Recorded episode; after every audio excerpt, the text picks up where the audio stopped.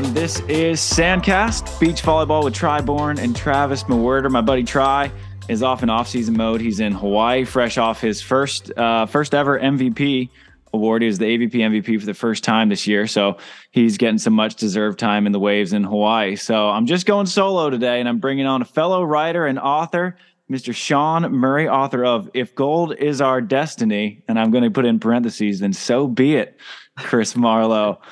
How are we doing, Sean? I'm great, Travis. Thanks for having me on the show. Yeah, exactly. So be it, as Chris yeah. Marlowe said. It's, uh, man, I mean, I thought it was so cool. The one of my favorite parts about reading books, and this is really any sports book, I just read a book on the U S F L by Jeff Pearlman. I don't know if you've ever read anything that he's written. It is when you get these insider access and sort of the behind the scenes look at it. And, and you had access to Chris Marlowe's journals, which I thought was so cool. Um, I'm interested in your just the reporting process that you went about with the book. Obviously, your your dad, as you mentioned in the book, was a team psychologist. Uh, with the team for for quite a bit. Um, but this book is obviously what you grew up sort of with in this culture, and then you came out with this book. What prompted you to to write If Gold Is Our Destiny uh, now? Well, you know, it all started with a gift from my wife, a book she gave me that she'd heard from someone else was really good.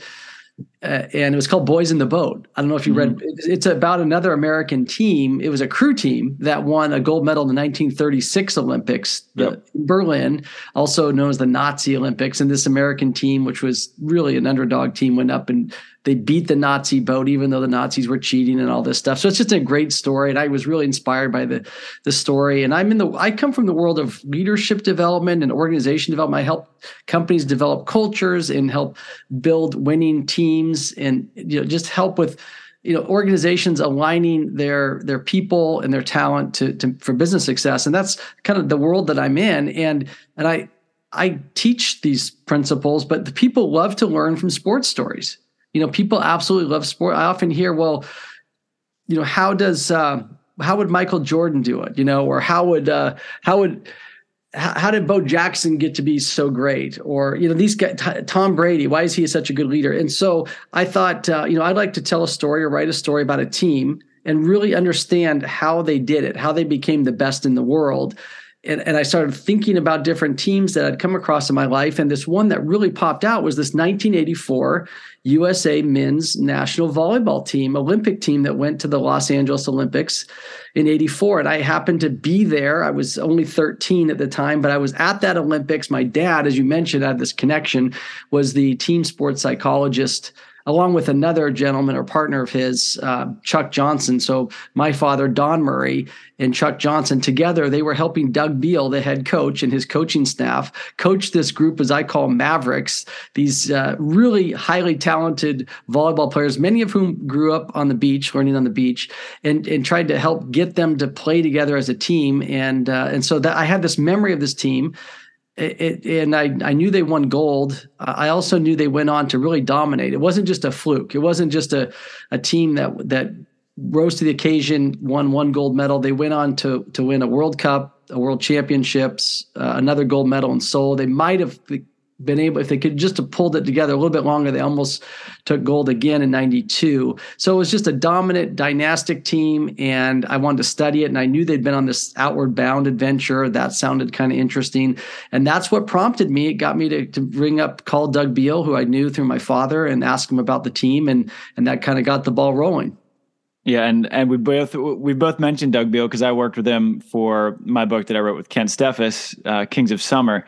I, I think that interviewing Doug is such a refreshing sort of breath of fresh air because he is able to look back at things so honestly and he takes the emotions out of it. I, I just, Doug was just so candid and so willing and, and free with his time.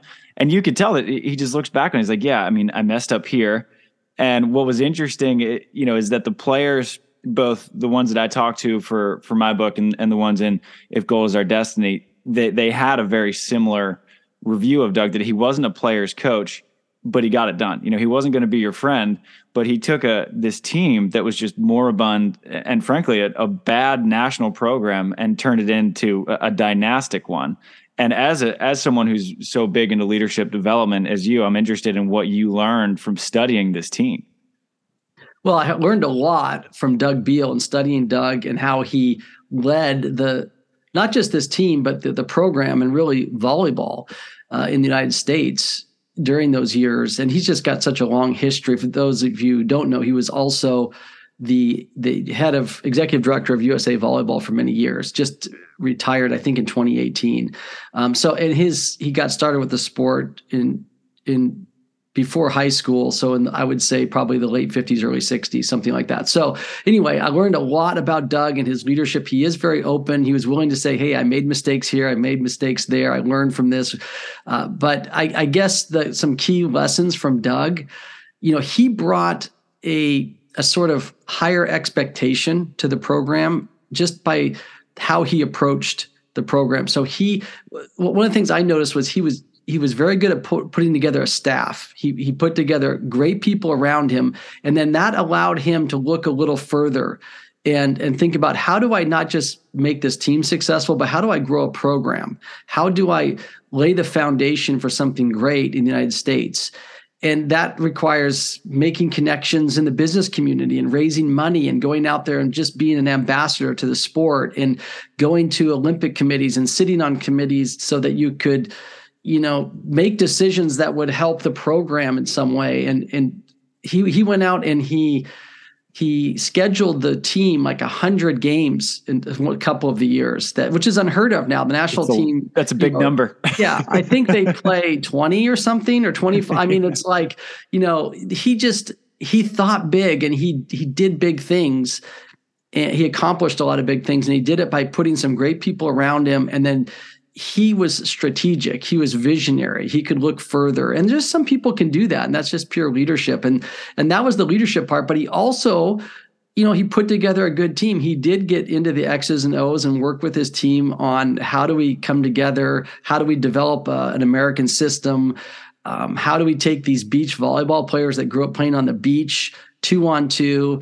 Some of them were "quote unquote" uncoachable, according to uh, some people in the program, but they, uh, They won a gold medal together. So it's it's a it's an amazing story.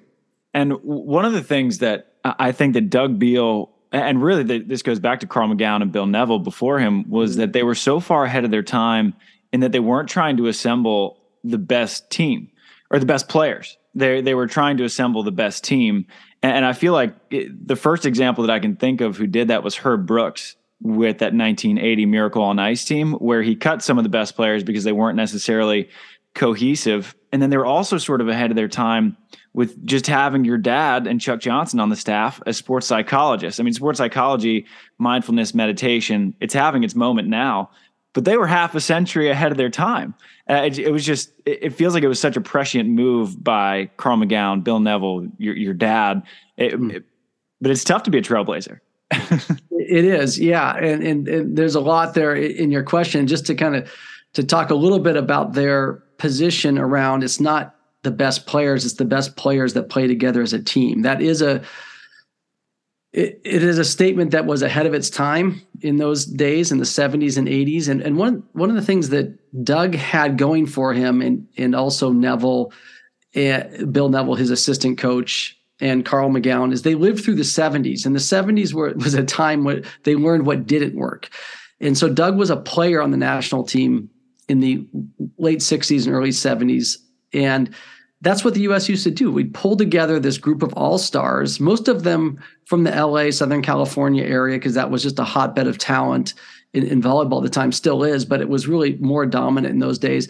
And they would get these all-stars together. They'd practice for a few weeks, go after Europe, and they would lose to these teams that that really gelled, that played together, that had this trust and respect. And, and, and so they realized that that didn't always work. They needed to play together as a team.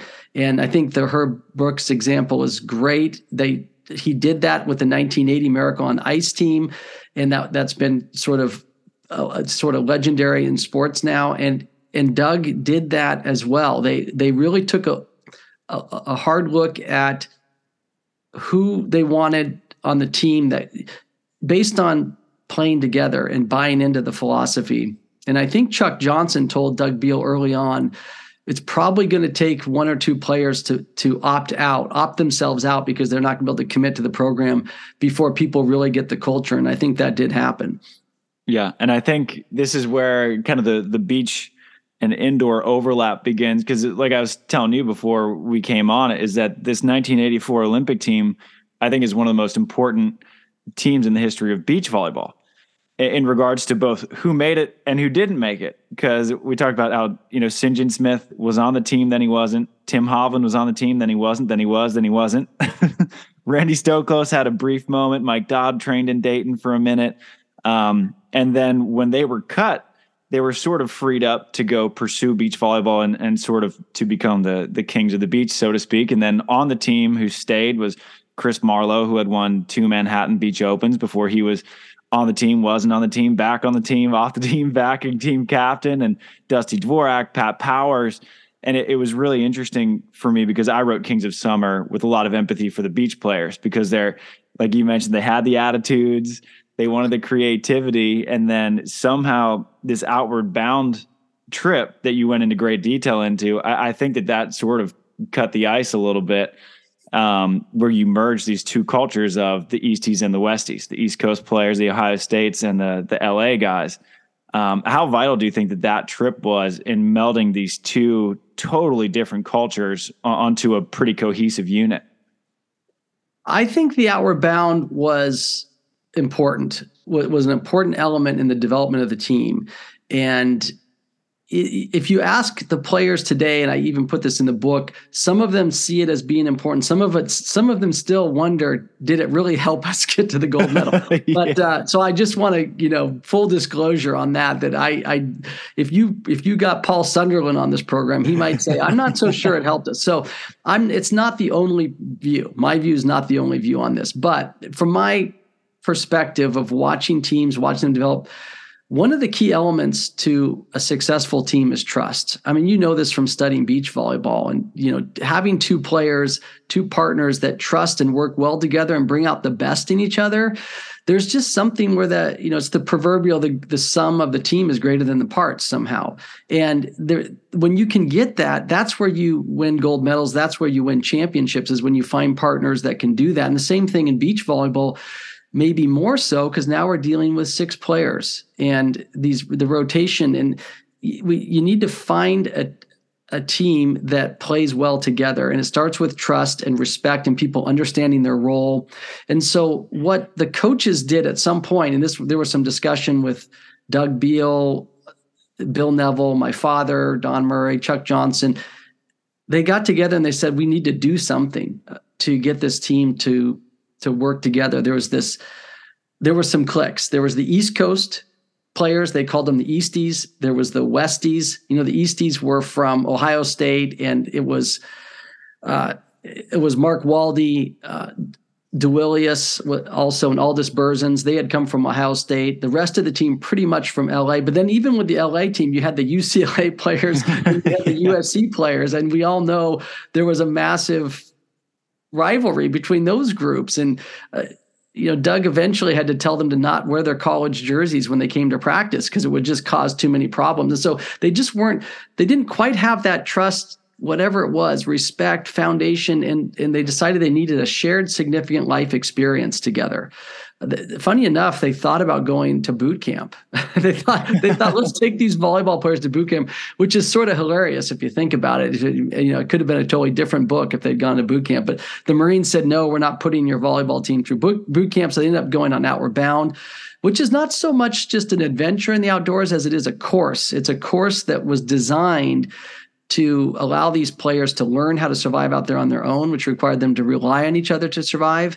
And that was part of the the trust and development, the trust and respect that was developed, is because they had to they had to work together. They learned how to read maps and how to orient, and they learned how to rock climb. And it was it was a knowledge transfer where you basically learned how to survive in the outdoors. And it was also three weeks in Utah in the middle of winter. So it was totally out of the comfort zone for these players. Like, you know, the beach was where they thrived. Now they're in temperatures that got down to five degrees. They were hiking and snowshoeing up over eleven thousand foot snow po- snow-packed peaks in the Abajo Mountains. They were snow camping. They were rock climbing. I mean, it was it was a grueling, challenging experience that created a lot of adversity, and that was the point. They had to work together to overcome the adversity, and they did. And it wasn't, this wasn't just like a, a couple days. This wasn't a weekend Boy Scout trip. It, it started as a twenty-eight day trip, and they cut it to twenty-one. And I was thinking, even twenty-one days. And I love backpacking and camping. I was like, twenty-one's a long time out there in the cold. Yeah, it was start. It, it, it was first designed in twenty-eight, and you can imagine the players' reaction. I I talked with my dad. I talked with Bill Neville about, how did you sell this? And they said, oh my, you know, we got in front of the team and we said, you know, here's the plan. And they, the players thought they were nuts. You know, they're like, are you crazy? You know, we thought Doug Beal was crazy, but we didn't think he was that crazy. That's what Paul Sunderland told me. And, uh, you know, they, they through their just sheer willpower and resistance, they did whittle it down to twenty-one days, but it was still twenty-one days. I mean, three weeks is a long time out in the cold. I mean, this is January in the Abajo Mountains, which is near the Canyonlands National Park. They actually go up and over these these mountains, and then then they descended down into the park where they did some kind of almost canyoneering kind of hiking in the uh, in the in the slick rock and the sandstone cliffs there. But uh, this was a, this was a severe test, definitely, and um, you know, halfway through, Dvorak basically said, I'm done. You know, I'm, I'm, I'm, I call it the breaking point when I talk about this trip. And Dusty was the, was the setter of this team. He was, you know, really the quarterback, so to speak, and the most important player, I believe. I know Karch Kiraly was an emerging talent at that time coming out of U C L A, and his potential was limitless. The, but at the time, Dvorak was just so central to their offense and everything. And and there was this resupply truck that came, and Dusty said, you know, I think I'm going to hop on this resupply truck, and I'm out of here. Sorry, Doug, I'm done. I don't know why we're doing this. You know, you can imagine the players are thinking, how am I going to get better at volleyball out here in the wilderness, you know, snowshoeing? How's that going to help me play volleyball? And, and of course, we know now it's it's by helping them learn how to play together as a team. But Dusty said he was going to leave. So to, to Doug's credit, he said, okay, Dusty, you can leave. You're free to leave. But there's just two things. One, I want you to get in front of the team and tell them why you're leaving. And two, you know, when you get back to San Diego and I, we all get back there and we start practicing again, there's no guarantee you're going to be on this team.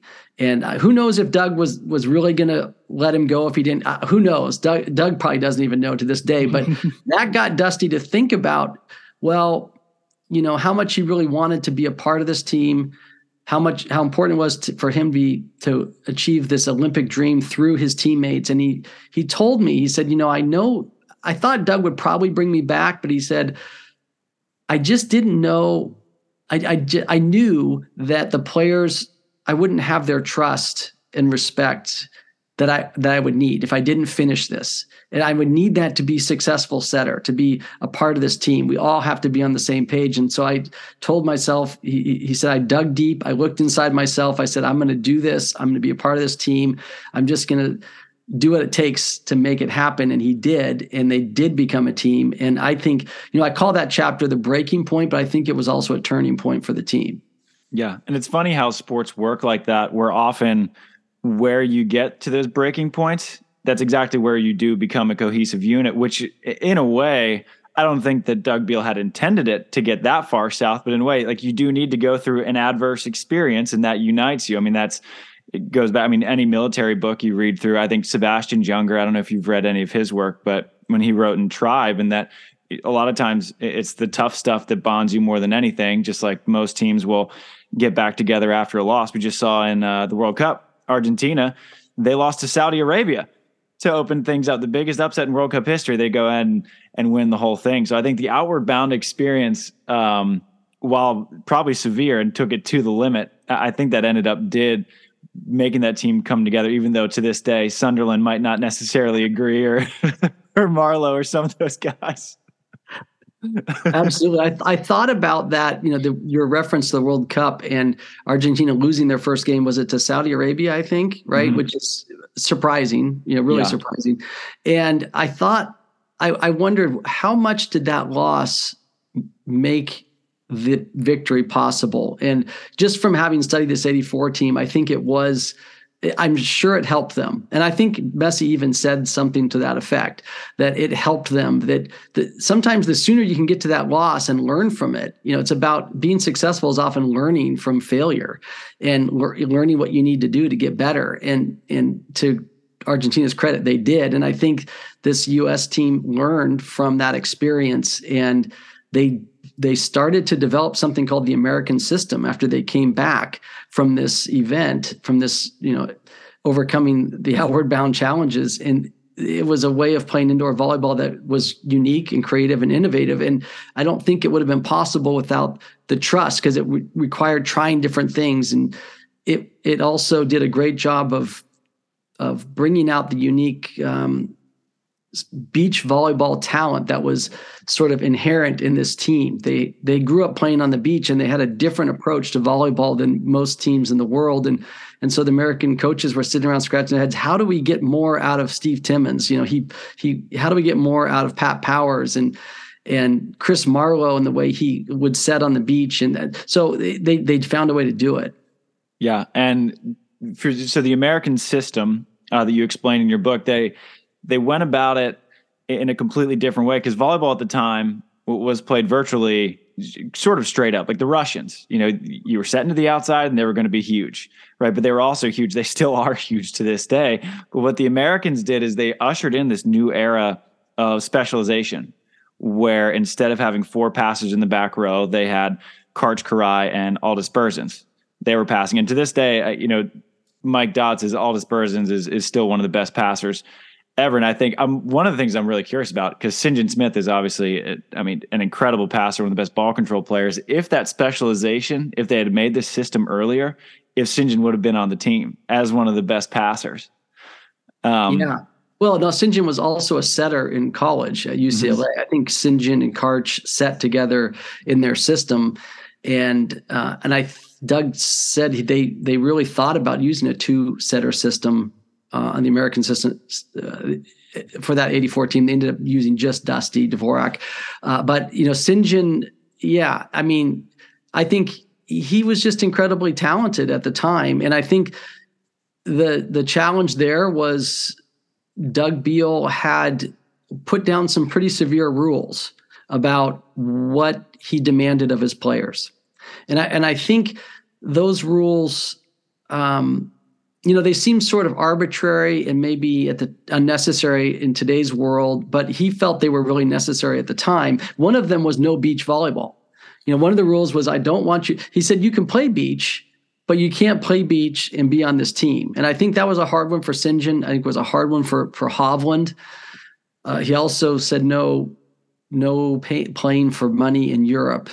He said, again, I wish you the best. Go sign the biggest contract you can, have all the success in the world, but we need to really work on becoming an indoor team. And we have so much work to do. I, I'm going to ask the players that want to commit to be here for the Olympics five days a week. We're going to play over one hundred matches in a year. We're going I mean, they just, it's not like today where you could go off and play professionally and there was just windows you play on the national team. He really had the ability to say, you, you, you need to be in the gym. And, um, but you know, that's a really good question about Sinjin. You'll have to get him on the, ask him, man, and yeah. get Doug Beal on, because that's a really good question of what might've been if Sinjin this, cause he would have been, he would have fit in well just purely on his talent to a system like that. Yeah. There's so many what ifs, you know, cause we've mentioned Hovland a lot, and even, Even when Hovland and Doug Beal, who butted heads probably as much as any player and coach I've ever seen, even Doug would say Tim Hovland was the best middle in the world. But he went over in Italy, and, and to see Hovland's perspective, it's not very hard, because he was like, I was making half a million dollars in Italy playing against the best in the world instead of sleeping on a couch in San Diego, training against a bunch of bums from Ohio State. That's how Hovland you know, would describe it. I know. He made a, I interviewed him for this book, and he made a really good case. You know, I was, I had to, you know, he said, I was playing against better talent. He really believed he was doing the best thing for the team by playing in Europe. And if he could have got some more players over there. And I, and I think, you know, Doug would probably say maybe that would have worked too. You know, I mean, he's, Doug's pretty introspective, and yeah. he doesn't necessarily think that just because it worked out well, that it was the only way, or necessarily all of his decisions were perfect or anything like that. So he may he may very well second guess that one, but that is what happened. And Hovland was playing. I, I heard from all the coaches that they thought Hovland was was the best player in the United States at that time. Mm-hmm. It was Hovland. Yeah. yeah. I mean, which is amazing to think about that. I mean, we all know how great Hovland is and what an athlete he, he is, and but that he wasn't on that team, you know, and a lot of people thought Beal was crazy that he wasn't doing everything he could to get him on the team. To, now, to Doug's credit, he was trying to do a lot to get him on the team. They both will say that. They'll say, yeah. you know, I tried, they, they both tried to compromise, but they're both, I would say, pretty stubborn in their ways too. And I think they both admit that too, that they, they both wanted to compromise, but they're not people that compromise easily. Yeah. Especially when both of them thought that what they were doing was best for the team. Yeah. I was like, I am being a team player by going and playing against the best player in the world. And, yeah. and Beal's like, well, I'm doing what's best for the team by keeping you the same gym as the rest of the team. And so it's very easy to see both of their points of view. yeah. Yeah, that was one of those, you know, when as a writer, you have to sort of tell both sides of the story and then, you know, sometimes provide your point of view. But I, yeah, that that was an interesting one. And that was, you know, it's just, you have to make tough decisions as a coach. You have to make tough decisions as a program to move forward. And not everyone's going to agree with you. And one of the things that Doug said is we couldn't be afraid to look foolish.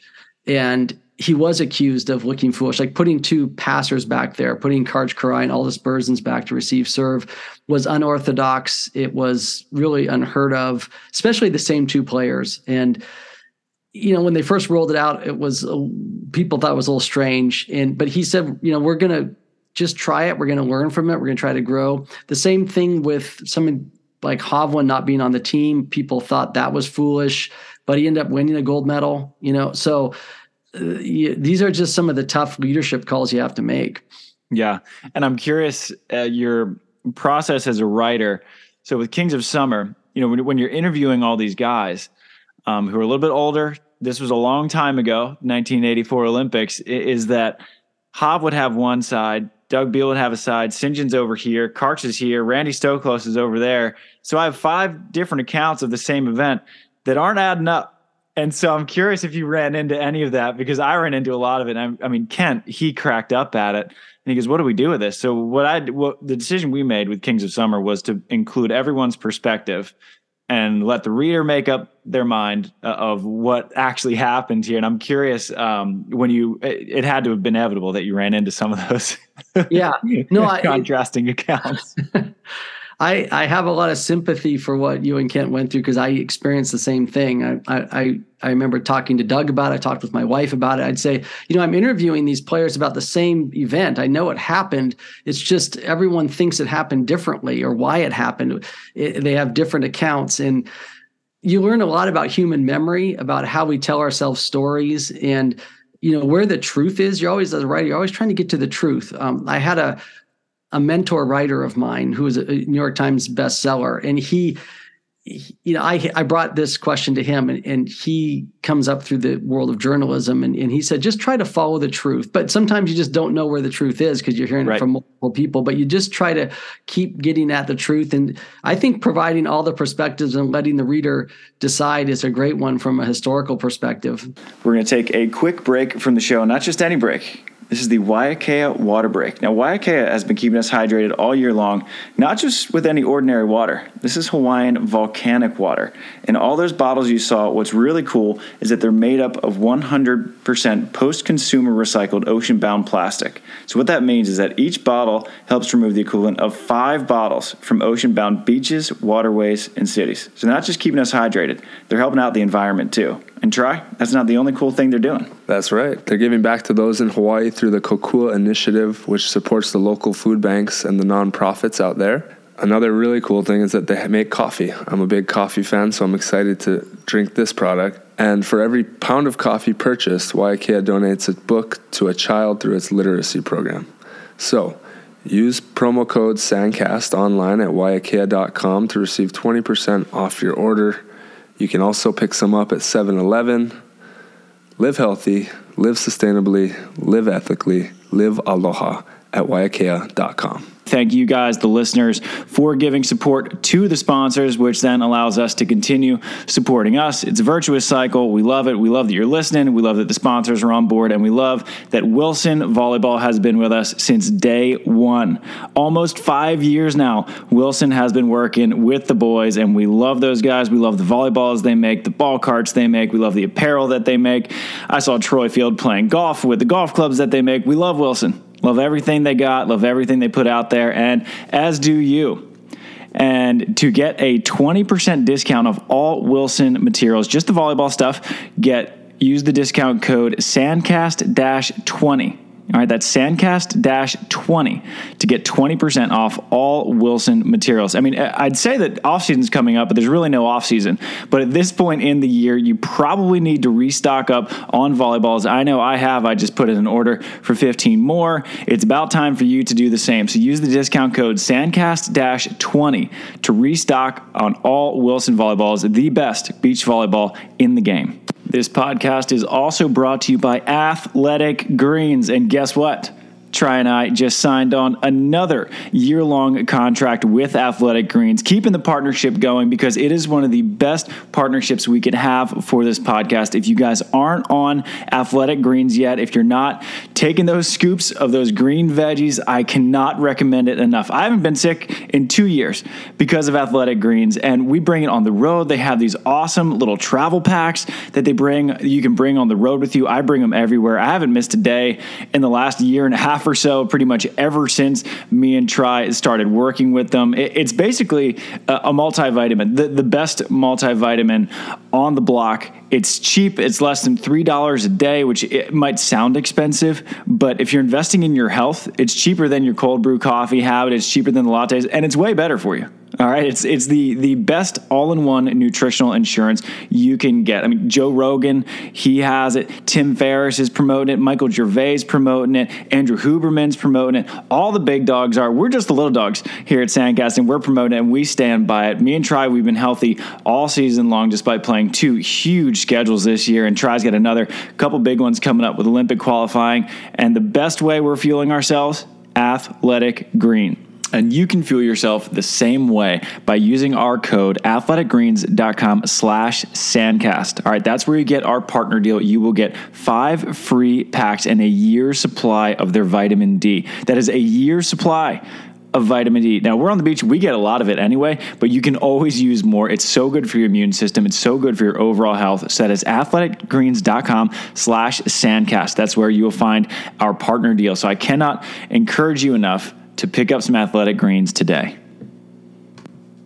If you love the podcast and want to show how much you love the podcast, then get some Sandcast merchandise. We've got t-shirts, we've got tank tops, we've got coffee mugs, hats, long sleeves, sweatshirts, backpacks, you name it.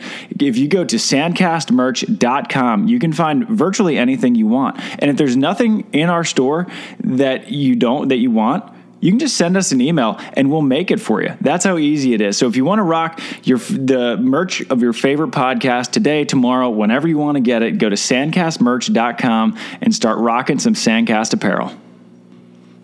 Looking for a book to read? Well, I know the absolute perfect one. If you're listening to this podcast, that means you are obviously a volleyball fan of some sort, be it indoors or beach volleyball. And that means that you have probably heard of a guy named Kent Steffes. And if you haven't, well, you can flip open our book, Kings of Summer. You can find it on Amazon, Barnes and Noble, anywhere books are sold. You can find our book, Kings of Summer, The Rise of Beach Volleyball. Now, Kent, he didn't do interviews for like twenty years after his retirement when he was thirty. He's the most dominant beach volleyball player of all time. He won more than half the tournaments he played. He won the nineteen ninety-six Olympic gold medal with Karch Kiraly, and we wrote all about it. We had the first inside look of the rise of beach volleyball from the first professional tournament in nineteen seventy-six up until those nineteen ninety-six Atlanta Games, the first that beach volleyball was in the Olympics. I had an absolute blast working on this book with Kent, and Kent had a blast writing on it. He's been writing a ton on Facebook. He is back in the beach volleyball game, and the best, I mean, it's honestly...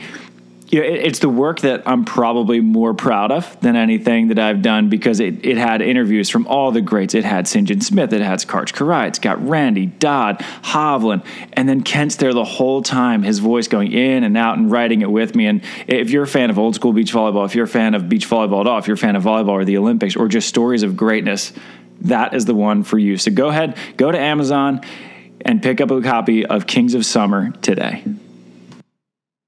Yeah, and it um, it, it allowed.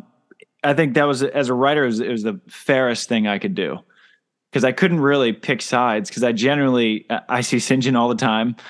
I really liked Doug and his honesty and his openness and his ability to make time. I was like, I can't. You guys are still butting heads about this stuff, but I'm not picking sides here. So here's Sinjin's side and here's Doug's side. Decide for yourself, reader. Yeah, it was exactly. A lot of fun to write. Um, where was your What was your starting point as a writer? Where did you begin? Because a book is such a massive undertaking where it's really hard to narrow it down to the really small steps to get to that big, big goal picture. Well, I, I started with, you know, obviously interviewing everyone and getting as much data as I could. And then I started to think about, how do I tell a story that's interesting for a reader? You know, because readers want to get hooked into why why is this book interesting? Why is it important? And so uh, I, I did a lot of studying around narrative and plot. And even though it's a nonfiction book, you want there to be a plot that takes people through the journey of the hero's journey, so to speak, or through a journey of evolution with the team. And so that's why I decided to start actually in nineteen eighty-two.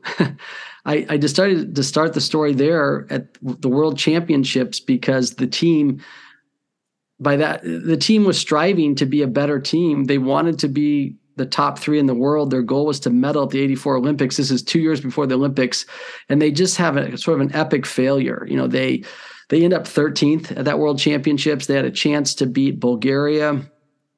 They were up twelve to five in the fifth set, and they lost sixteen to fourteen. This was side out scoring. And that was pretty devastating. You know, they didn't make it to the medal round. So the best they could do is get to thirteenth. And the reason I wanted to start there was it sort of makes it very clear that there was a problem. They had, look at the talent they had. You named off a few people with, you know, Dvorak and Powers and Craig Buck and Steve Salmons and Steve Timmons. I mean, they were, this was one of the most talented teams that the U S has ever pulled together, and yet they weren't winning. And, and that was sort of the hook. I had to go back and tell a little bit of the backstory, like I said, of the seventies and why things weren't working and, and all that, and get back to what they did to try to get better, which was Outward Bound and some other things in developing this American system. And then, of course, there's just some really interesting twists and turns and plot, you know, plot turns on their way to the Olympics, especially as they get closer, that you just don't see coming. And I had no idea about that part of the story when I went to learn about the team. And I kept learning new, interesting things that happened to the team as they got closer to the Olympics, uh, that I thought, is this really true? I can't, you know, it's better than fiction. But anyway, yeah. What were some of the more surprising things that you uncovered?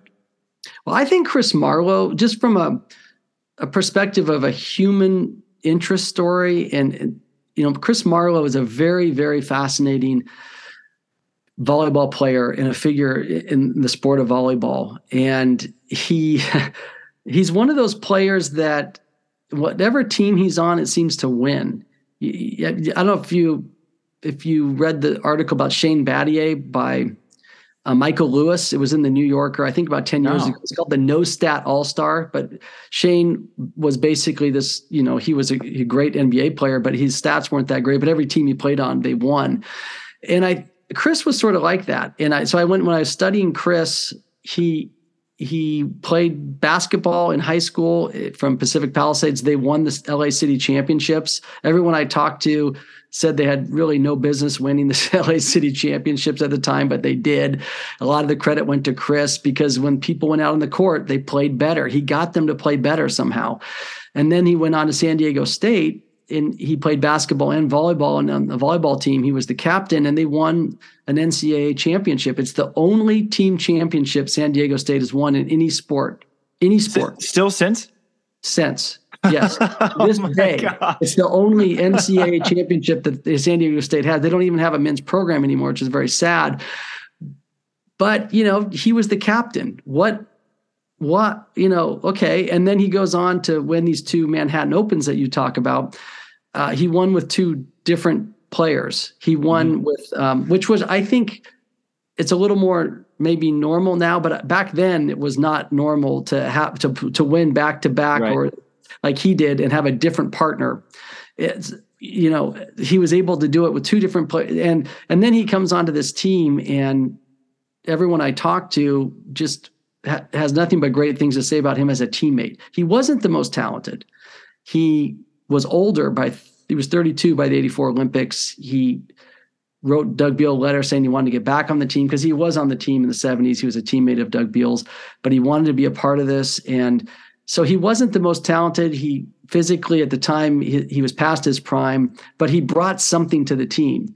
Uh, and then what, what ends up happening is he gets cut, you know, not to reveal too much about the book, but he does get cut.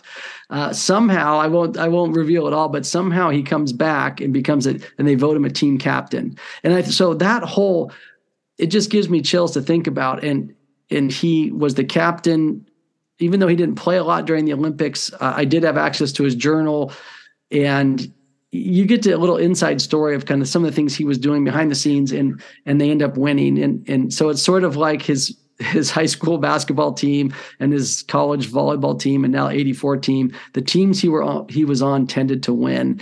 And he just brought that something special. I think we've all played with players like that. They have that something that they lift everybody around them, and he was able to do that. Mm-hmm. And uh, what I'm, one thing I'm wondering, and th- this will be a curiosity that will never be answered, is what does Chris Marlowe's life look like if Rod Wilde doesn't break his leg? Because yeah. that's a hinge point in Marlowe's life.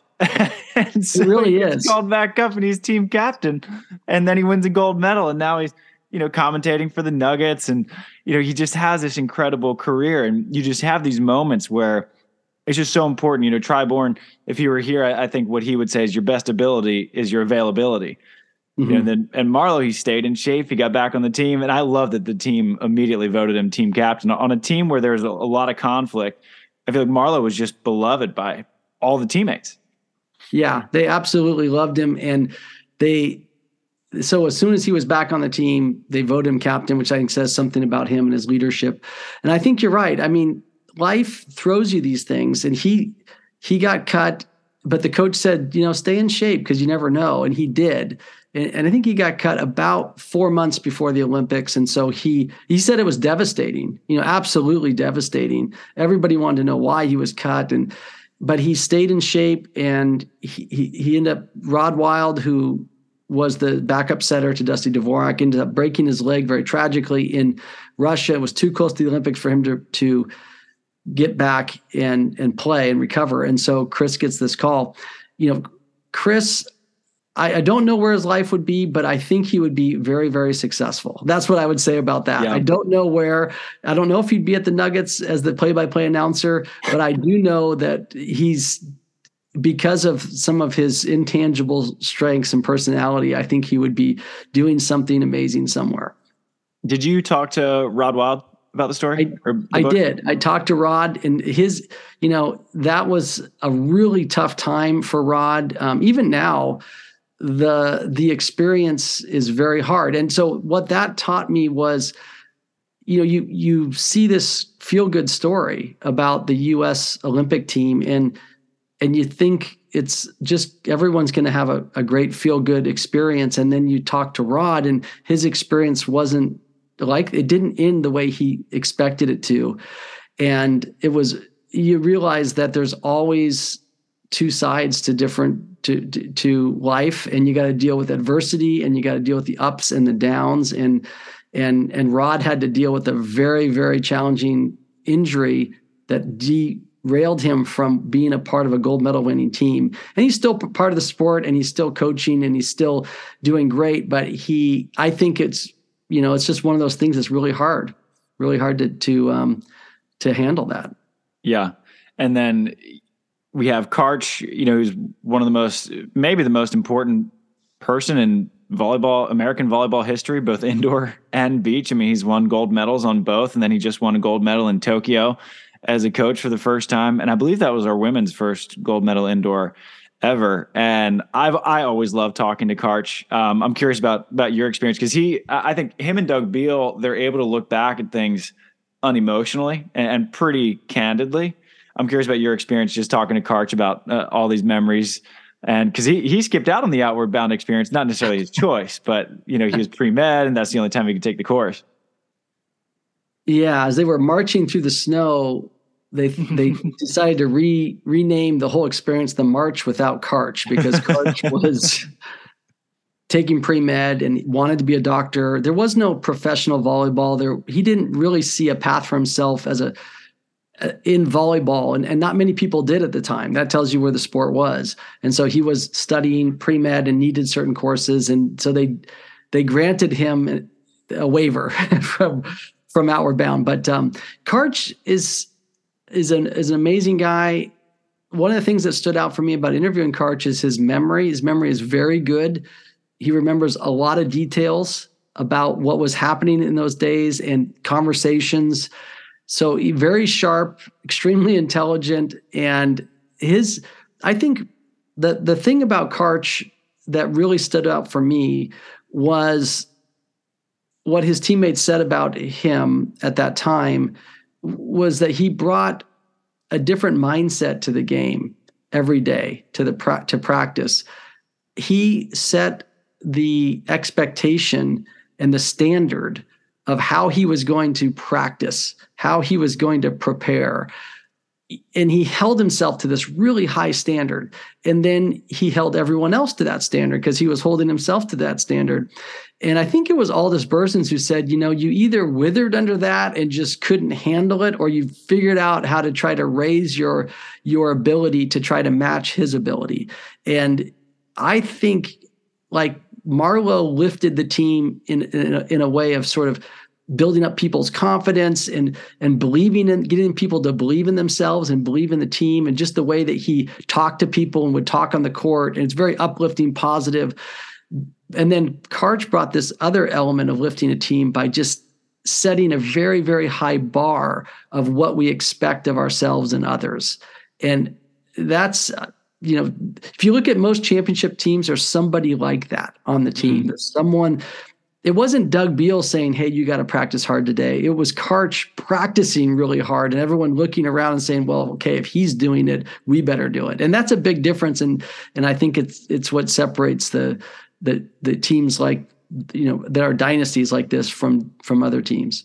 And I love the way you put it, because I, I think maybe one championship, maybe you can get away with that without a guy like Karch, but I think to form a dynasty, I do think you need a guy like that. And it reminds me of the, of the Last Dance. Did you watch The Last Dance with Michael did, Jordan? Yeah. Series? And there's that episode where Michael Jordan, where the players are asked at the beginning of the episode, you know, is Michael Jordan a nice guy? And everyone's like, ah. But what Jordan's big thing was, I never asked someone to do something I didn't do. And he just, he set the bar for excellence. And if you didn't meet it, he'd bark at you, but they won six championships because of it. And, and Karch is sort of like that Jordan-esque character, where I think he might not have been quite as big of, of an asshole on the court as Jordan was to his teammates a lot of times, but he drew out the best in everyone. And that's on the beach and indoors. And now as a coach for the U S women national team. Yeah, I think that's a great example. Uh, there's also a book written called The Captain Class.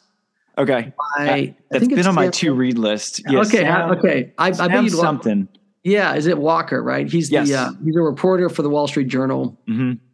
He got really interested in teams that were dynasties that were that were great for over an extended period of time, and you know, one of those teams was the Celtics d- during their run in the sixties and seventies, and they had Bill Russell. I mean, and so. It, he looked at all these teams and he tried to figure out what was the common factor, and was it was it a new was it a coach, was it innovative strategy, was it the, a really talented player? He ended up identifying someone called the captain that had that brought that that brought that mentality. Sometimes they were the best player, like Michael Jordan, but sometimes they weren't necessarily the star of the team, but they brought that in some way. And I just, I mentioned Bill Russell because I think he really exemplified that. He was all about doing everything to help the team win and do all the little things. And and so he, the neat thing about that book is he goes into detail on all the, the different captains from these teams. And it goes across women's sports, men's sports, all kinds of sports going back to the eighteen nineties. It's pretty, pretty fun. Yeah. I'm going to have to order that one because it's been on my to-read list for so long. Of course, my to-read list just gets longer and longer, and, and Captain Class keeps getting pushed down, but that, that'll remind me to bring it back up on the list. The cool thing about this team is that I think it had all those elements. It had the coach. It had the the innovative strategy. It had both leaders, the vocal one in Chris Marlowe, who brought everyone together, but then you also had the star player in Karch, who also happened to be a good leader. I, I think it just had this rare alchemy that you don't see in sports too often, and that's what produces something special like a gold medal after the team just a couple years earlier was getting thirteenth at the World Championships. Yeah. Yeah. They went from perennial underachiever to the best in the world. And they did. They had a lot of the right elements, and it had a big impact on the sport. I mean, you mentioned earlier about just the the impact this indoor team had on beach volleyball. And I and I think you could also make the case for the, just the impact that this team had on volleyball and putting volleyball on the map in the United States. The interest level in volleyball after that Olympics went through the roof. I mean, it was at, during that Olympics, they became the most popular team sport as far as the coverage from A B C Sports at the L A Olympics. Every night that they were playing, they would go to the highlights, or they'd go to different matches. They'd go in and watch parts of the match.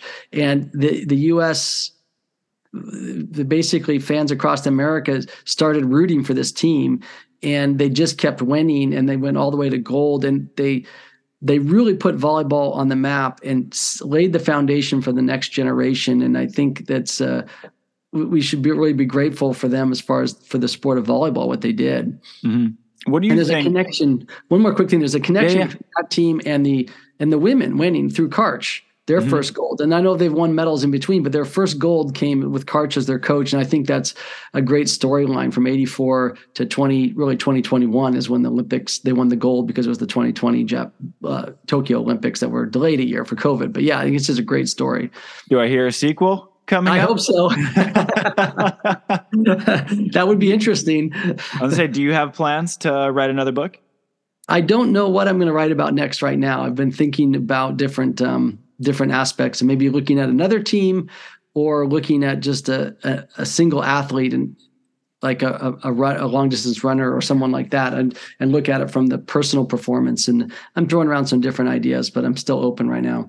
Yeah. And a book is, it's a long and tiring process. There's a, a decompression process that, that you need. So this book was published in June? July. July. Okay. Was this your first book? Yeah. It's my first published book. It was published by Roman and Littlefield. And I don't come from a background of writing. I started writing about twelve years ago, just a blog, and writing about different aspects of my work and leadership and working with teams and organizations. And And I developed that craft over a long period of time. Sort of, I've I've read your blog too, and I know you've done been writing a long time.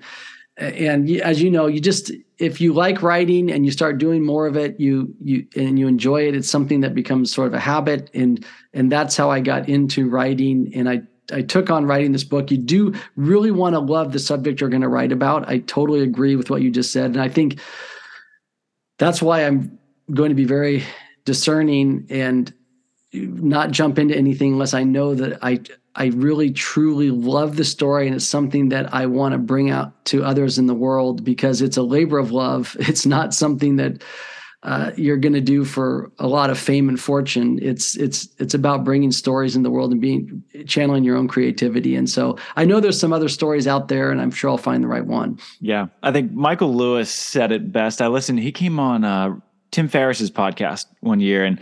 And he said that the only books I write are the books that I think I'm the only person in the world who can write. And so I've I've used that as my barometer for, do I want to take this project on? Am I would I like doing this? And do I think I'm the only person who could do this right? And so that's that's sort of my uh, barometer of, will I take this project on?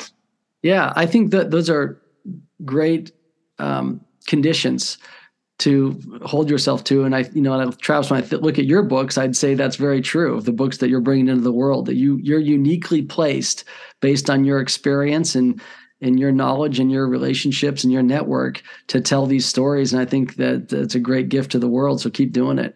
Thank you. I appreciate that. And it actually, it kind of reminded me of, of Marlowe's Grand Slam that he talked about and, and the four elements you need to win an Olympic medal. You know, I feel like you also need the, the similar four elements to write a good book. You got to get a little lucky. It takes a lot of work. It takes a lot of people in the right place. When you get everything together, something yeah. will happen. Yeah, he got dealt four aces, he said, uh, yeah. because he he hit on all four of them at that Olympics. And uh, yeah. and now, and what uh, what do you think that teams? Because I think that this would be a great book for teams to read. Uh, I think it would be a good thing for a college program to pick up and have its players read. What do you think that, you know, if the Texas volleyball team or Louisville or, you know, Penn State, Pitt, whoever wants to pick this up, what do you think that they could learn from reading If Gold Is Our Destiny? Well, I, I hope teams do pick it up. I think it will be helpful for teams. I just got back from the American Volleyball Coaches Association meetings last week, and Texas just won the national championship. I don't know when this is, uh, this is going to come out, but we're just mm-hmm. taping a couple of days after that. And it was fun to watch the women play and just blown away by the ability of all four teams that were back there. Uh, I did talk with a lot of coaches. There, I, a lot of coaches have already read it. Some, many haven't yet and asked me about it. And I did do a presentation about the book. I, I think, I think when you coach, there's really two big skills. One is understanding the X's and O's and the strategies, you know, how you put a practice together, what kind of offense you're going to run, what kind of blocking scheme, and then how you teach those skills. And that's all really, really important. And I think most of what they're, these coaches are learning when they come together at the A V C A conference, there's lots of clinics and meetings around these kinds of things. You also have to be a psychologist. You also have to understand the psychology, and they're not always trained in that. And they probably learn from all the coaches in their world, you know, and they have their own style. But to be a good coach, You there's some psychology involved, how you talk to your team, how you talk about how you set goals, how you talk, how you communicate with one another, how you deal with failure after after you lose, how you want your players to talk to each other on the court. You know, these are all having to do with relationships, building trust, psychology. And I think you can learn a lot by studying this team. I'm not saying you take everything that this team did and you do it. You certainly don't go off three weeks and Outward Bound. You can't do that anymore. But, uh, you know, you can look for shared significant life experiences. You can look for ways to build relationships outside of the sport. You can look at ways to serve one another. Um, I found that caring for one another as teammates is really important. That's something that they learn to do on Outward Bound. You know, just to survive a night, someone was cooking dinner, someone was gathering firewood, someone starting the fire, someone setting up the tent. They, so I think that's important.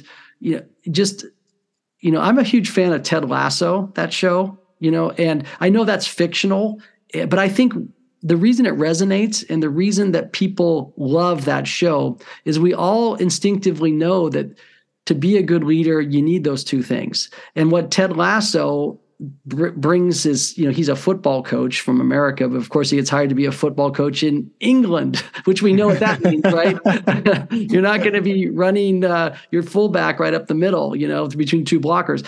And he's successful because they they completely took the strategic tactical part away from Ted Lasso. And they said, could they basically, the writer said, okay, let's just make this coach purely be psychological, you know, building a culture and, and have some fun with that. And I, I think the reason it's so successful is we all know that intrinsically, and whether you, whether you could really do that or not, I don't know, but it is, it reveals a truth. And that truth is, as coaches, you have to, you have to learn how to build a culture. And I think you can learn that in the book.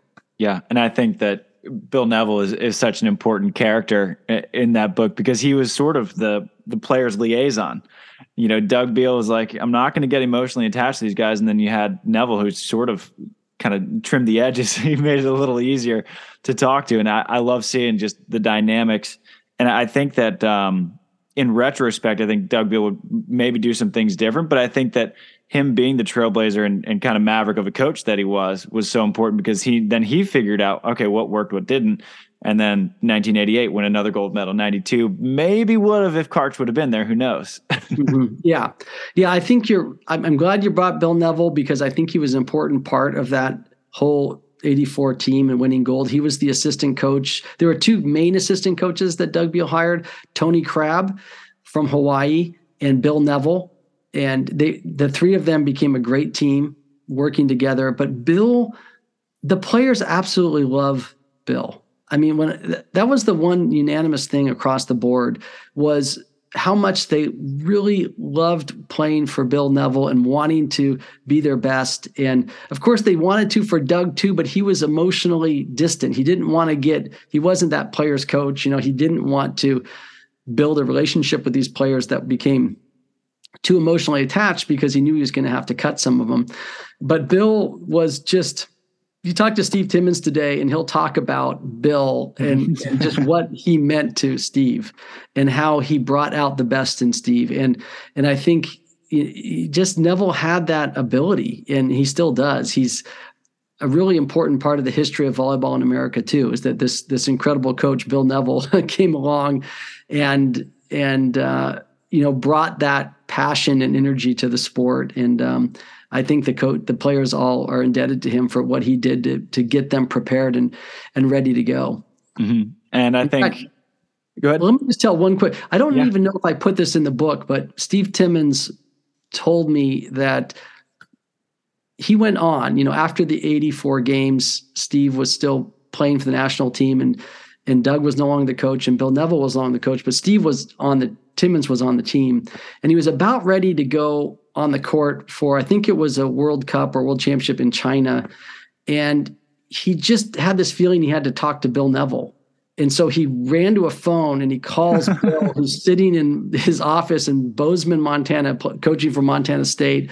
I don't know how the time zones worked out or what, but somehow Bill answers the phone and, and, and Steve says something like, "Hey, I'm about ready to go out there. Give me that, give me your pep talk. Let, you know, psych me up here. You know, I want to get stoked to go out there and my best." And, and, uh, and, uh, you know, so Bill, Bill does his best to kind of get him going. He says, but anyways, he goes, "Steve, you know, you know how to do this yourself now. You're, I'm letting you," he's like the Karate Kid, you know, he's like, "You're, I'm letting you go. You're, you're, you, you are Steve Timmons now. You can," but Steve still, you know, remembers that fondly that he actually called, called him up and, and, uh, you know, asked, said, "Give me some of those Nevileisms to keep, get me really." really I love that. That's amazing.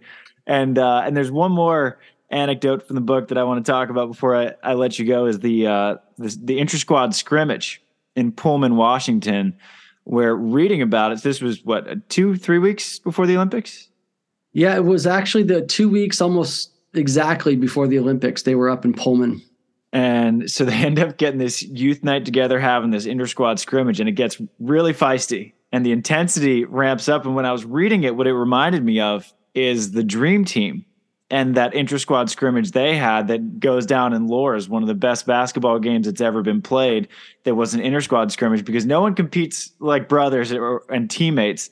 And I'm interested in your take on it. It you know, if that was important, if, if that drew sort of the best out of them, because it seemed like the coaches thought, now we're ready to win an Olympic medal. Yeah, I thought about that Dream Team scrimmage too, and I have heard that characterized as the best game that's ever been played. I mean, who knows exactly what was happening behind yeah. the scenes there, but, you know, this team was really amped up and ready to play in the Olympics. They, at that point, they were peaking. They had not lost a game in twenty-seven matches, something like that. They had beat the Russians on their home soil in the Soviet Union, four straight, unheard of. Just, mm-hmm. we're talking about a dominant volleyball team that had won the World Championships in eighty-two, Olympic gold medal in eighty, the World Championships in seventy-eight. I think they took the silver in seventy-six. They'd just been at or near and completely unstoppable for years. And all of a sudden, this wiry, agile bunch of beach players, you know, trying a different system, go in there and beat them. And they were, and then they were going into their, not just their home country Olympics, it was really their hometown Olympics, right? Because nine of these twelve players were from Southern California. between San Diego and maybe Santa Barbara, if you want to call that Karch's home. So we're talking about whatever distance that is, which isn't very far. All these players were from that area, and that's where the Olympics were being held. And all of their friends, all of their family, all of their teammates, there was a lot of interest. So you could just feel the energy as I was interviewing the players and learning.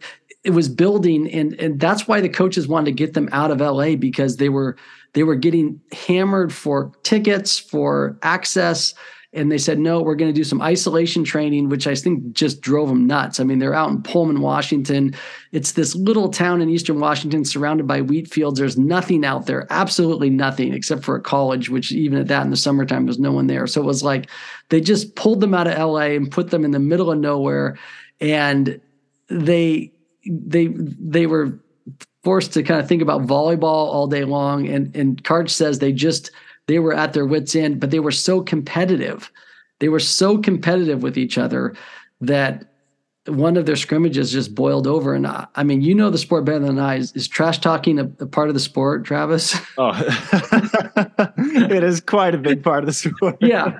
So the trash talking started and it kept going. And the night you're talking about, I think it was the youth night, and they brought in all these young kids because they gave away all these tickets. So it was youth night, and the coaches were, it was getting embarrassing because the coaches were listening to these F-bombs and things getting thrown around on the court. And And it almost broke the team apart. I mean, I think they were close because, you, you know, things were said that may have crossed lines there, but I think Marlowe brought them back together. And I think they realized, you know, uh, we're so competitive. If we can just bottle this comp- competitive nature up and then release it against the teams that were our competitors at the Olympics, we're going to be unstoppable. And they were. And so they figured out how to sort of forget about the intra-squad competitiveness and rechannel it at these uh, teams that they met in the Olympics, and they and they went on a run.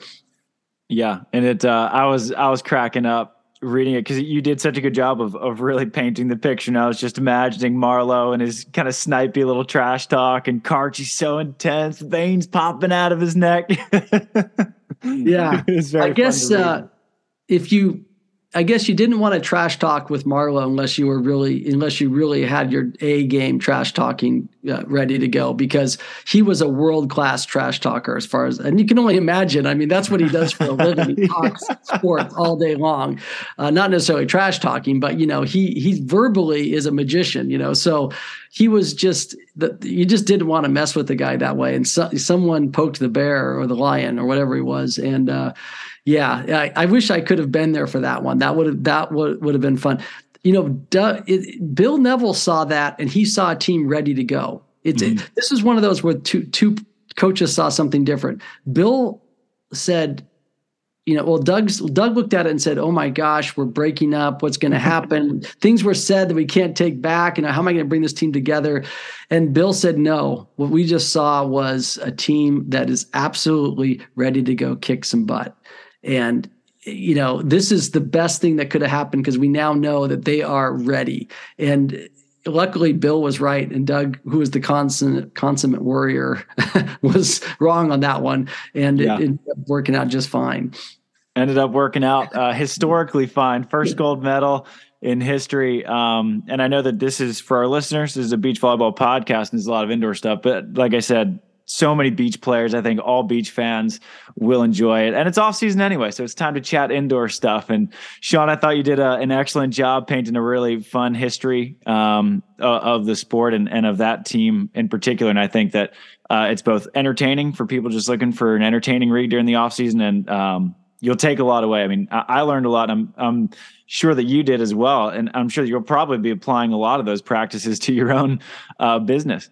Yeah, absolutely. I'm pulling out lessons and telling stories to business clients around how you build a team just based on some of the interesting steps and decisions that this team made collectively and with the coaches to become better and to to figure out how to become the best team they could be to reach their potential. And I, I think we can all learn from it. Mm-hmm.